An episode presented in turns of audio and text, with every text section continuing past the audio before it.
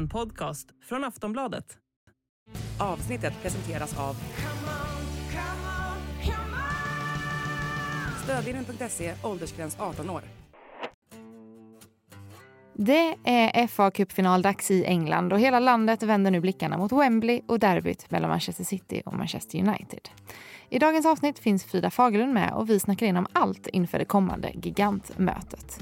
För hur stort är det egentligen att ta hem fa Cup-segern? Hur laddad är en sån här match mellan supporterna i Manchester? Och kommer City lyckas ta nästa steg mot trippen eller blir det United som får lyfta pokalen? Dessutom tar vi oss också en liten titt på hur Victor Lindelöfs situation i United ser ut just nu. Du lyssnar på Sportbladet Daily. Mitt namn är Julia Karlsson.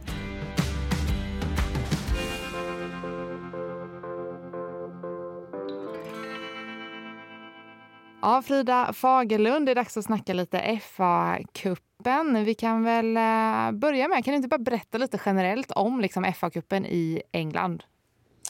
Ja, FA-cupen är ju den stora turneringen i England. Det finns ju även ligacupen som har burit lite olika namn genom åren. Carabao Cup är ju eh, det mest, eh, ja, det som det har kallats nyligen för då. Men FA-cupen är ju mycket större. Ehm, det är, jag skulle väl vilja säga att om man jämför med Svenska kuppen så är ju FA-cupen, ja men tusen gånger större här. Man tar verkligen FA-cupen på väldigt, väldigt stort allvar som engelsman och engelsk fotbollssupporter. Och jag tror det är också för att det involverar så himla många olika lag av engelsk fotboll. Det är inte bara Premier League utan det är väldigt många serier under Premier League som också har chansen att ta sig långt i, i FA-cupen. Men å andra sidan så blir det ju oftast de största lagen som tar sig hela vägen och eh, det är ju där vi står nu när vi har eh, de två Manchesterklubbarna här i final. Ja, så det är ändå en, liksom, det är ändå en big deal att vinna FA-cupen. Det är en väldigt big deal och jag satt och funderade lite på det här med att Manchester City nu trots allt är på väg att vinna trippen eller att de fortfarande har chans att vinna trippen. Och det är ju första gången sedan 1999 som det i så fall händer, att man vinner ligan, FA-cupen och eh, Champions League då som de också har eh, chans på. Och det senaste laget att göra det, det var ju förstås Manchester United 1999. Så jag tror att det också gör att City-supportrar känner att det här är väldigt viktigt ändå, att se till att dels besegra Manchester United för att det är alltid viktigt i sig, men framför allt för att det är en fa Cup-final. Man kan minnas tillbaka lite till 2011 och fa Cup-semin som Man City vann mot Man United och det var på något sätt ja, men lite av en, lite av en brytpunkt för Citys del, för fram tills dess så hade de ju trots allt varit lillebror under väldigt många år, men där och då var det som att det svängde lite grann att helt plötsligt så gick Man City in som favoriter i derbyn mot Man United, vilket är väldigt stort i sig för att Man United är en enorm klubb. Och visst, alltså Louis van Gaal, han vann någon match på Etihad och Mourinho likaså. Ole Gunnar Solskjaer, det var ju hans eh, eh, nästan hans expertis att få med sig något i möten med Man City. Men det går ju inte att komma ifrån att Man City har hamnat över United i tabellen under det senaste årtiondet. Så att eh, även om Champions League-finalen är, är oerhört stort och det är den som Manchester City suktar efter, det är den som Pep Guardiola framförallt suktar efter, så tror jag nog att supportrarna är oerhört nervösa inför lördag och känner att eh, den finalen är, är minst lika viktig på, på ett vis. Om man tittar utanför Manchester också, jag tror att det är liksom något som hela England kommer stanna upp och titta på. Ja, absolut. F, som sagt, FA-cupfinalen är, det är stort i sig, men detta är ju första gången också som det är ett Manchester-derby i finalen. Och även om Man City går in som överväldigande favorit så är det trots allt bara en match. Så att Man United har ju verkligen stora chanser att vinna dem också. Jag skulle väl inte påstå att, att Man City kommer promenera hem den här segern, för det gör man sällan när det bara är en match det, det handlar om. Så att absolut, allas blickar kommer vara riktade mot eh, Wembley. Och jag tycker att mycket står på spel för Erik Ten Hag också, för att han är en av de få tränarna som inte har varit en av de som har nämnts som en potentiell säsongens tränare. Alltså han är faktiskt, av, av alla de som har lissats så är det oftast han namn som inte finns med. Trots då att Man United vann ligacupen och de har säkrat en Champions League-plats. Det verkar som att det måste till någonting mer för att Erik Ten Hag ska få den absoluta bekräftelsen från folk i England. Så att en fa Cup-titel, den hade definitivt gjort honom gott, tror jag. Och det hade ju verkligen fått folk att inse att eh, Man United trots allt har gjort en, en väldigt bra säsong de också. Vi kan gå in lite strax på eh, lagen, hur, hur det har sett ut hittills och vad vi tror inför, eh, inför lördagens match. Men jag tänkte, du har nämnt det flera gånger innan, det är ett Manchester Derby vi har framför oss. Hur, hur laddat är detta i, i Manchester?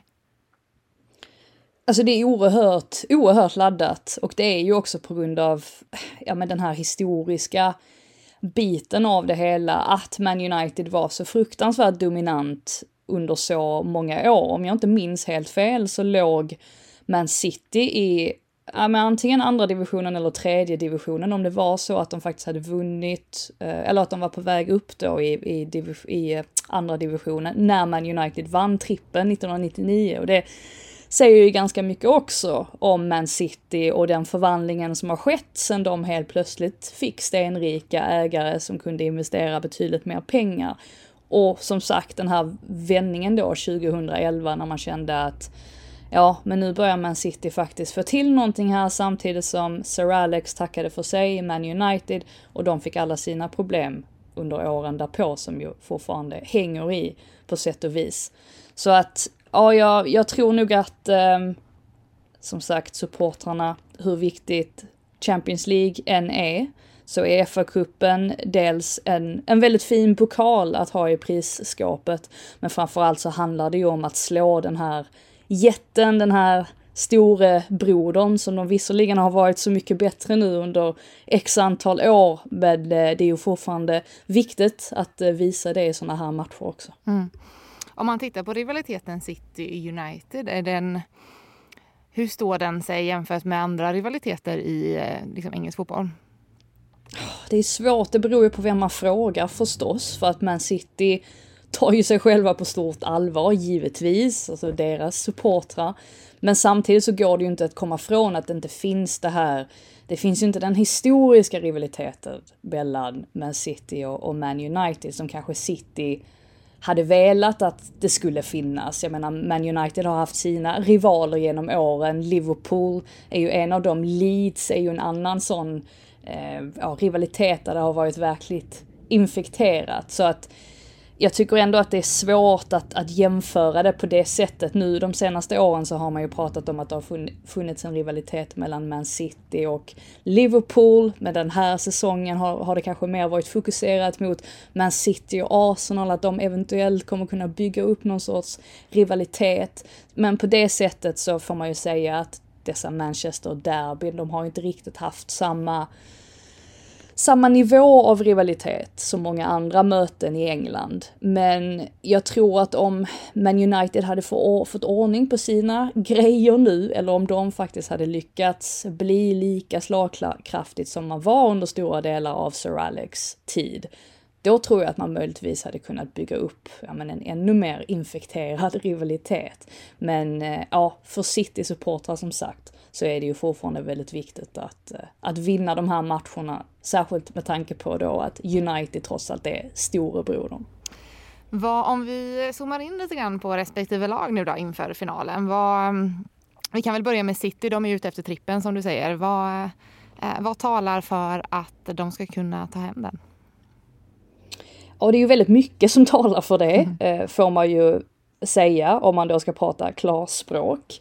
Nu finns det ju några frågetecken i laget. Det är Ruben Diaz, mittbacken, som eventuellt inte kan komma till spel och sett också att Grealish eventuellt har någon känning och De Bruyne, eh, Akanji och så vidare. Och så vet man ju inte riktigt hur mycket Pep Guardiola tänker på kommande Champions League-finalen också. Att om det är någon spelare som eventuellt har någon känning som eventuellt kan förvärras av den här matchen så vill han kanske inte riskera någonting. Men oavsett så kommer ju Man City sätta ett lag på banan som är oerhört slagkraftigt och det är ju också deras styrka att de har den här bredden på i stort sett alla positioner, särskilt nu när Nathan Ackey är tillbaka i, i laget också. Dessutom så har han ju faktiskt haft möjligheten att spela många reserver nu de senaste veckorna eftersom de trots allt säkrade ligatiteln för ett tag sedan. Så att det har ju också gjort att Guardiola har haft chansen att, att vila många av sina absoluta stjärnor. Så att eh, vi får väl se hur han formerar det, men vi lär väl i alla fall se Erling Haaland där på topp och ja, om Kevin De Bruyne är, är hel så kommer han definitivt också vara med, kan man tänka sig. Eh, så ja, det, det, blir ett, det blir ett väldigt, eh, väldigt starkt lag oavsett vilka spelare som är med. Mm, om man vänder blicken mot eh, United då, vad, hur, hur ska de kunna stå emot? ja, det är ju frågan. Nu har de ju ändå Casemiro där på det centrala mittfältet och han har ju definitivt stabiliserat Man Uniteds spel på ett sätt som de faktiskt inte har haft på väldigt många år. Och lite, lite skador, Martial bland annat, eh, så att man räknar med väl då att det blir Weghorst som eventuellt startar om inte Ten Hag tänker sig att han ska formera anfallet på ett litet annat sätt. Men vi räknar väl också med att Victor Lindelöf får fortsätta starta. Och eh, han har ju verkligen varit ett utropstecken under den senaste månaden och förmodligen haft sin bästa period i Man United så här långt i, eh, i karriären faktiskt. Och det är väldigt eh, kul att se. Så vi får se vem han får bredvid sig. Räknar ju med att det blir Varann om han är hel och frisk. Det var ju Harry Maguire här senast och det pratas ju också om att Harry Maguire som ju trots allt är kapten, att han kommer göra sin sista match i eh, fa Cup-finalen för Man United. Ehm, så att vi får se här eh, hur laget formeras, men eh, det är väl klart att det finns spelare som, som kan göra skillnad, som redan nämnda. Casemiro, Bruno Fernandes och, och Marcus Rashford och Christian Eriksen. De, Man United har, har bra spelare de också. Men eh, Victor Lindelöf i, eh, i United, hur ser eh, hans eh, situation ut i klubben? Som du säger, han har haft en eh, bra form på senaste, men det har ju vacklat lite innan dess. Ja, det är ju det som är så himla intressant, att i januari var det ju snack om att Lindelöf skulle lämna ja, på lån någonstans för att ehm, Ja, men för att få mer speltid, för att han helt, helt enkelt hade trillat ner i hierarkin så pass långt. Men Sen har han fått chansen och gjort det väldigt bra också. Och vilket gör att det har ju Ten Hag sett och han har varit noga med att hylla honom också och lyfta, lyfta hans spel och, och eh, ja, det är ju ganska remarkabelt egentligen vilken förändring som har skett eller hur snabbt det kan gå i, i fotboll att man kan vara så långt ner i kylboxen och sen så helt plötsligt så är man ganska så högt upp. Och i Lindelöfs fall då så är ju inte han den första mittbacken man tänker sig måste lämna då i sommar utan allt ljus ligger ju på Harry Maguire nu som har hamnat bakom Lindelöf i hierarkin. Men å andra sidan så pratas det fortfarande om att Manchester United vill värva in nya mittbackar. Så på så vis så kanske det ändå blir så att, ja, att Lindelöfs framtid är lite oviss. Men eh, nej, det är kul att se i alla fall att han har klivit in och tagit en plats på det här sättet och faktiskt har levererat. Mm.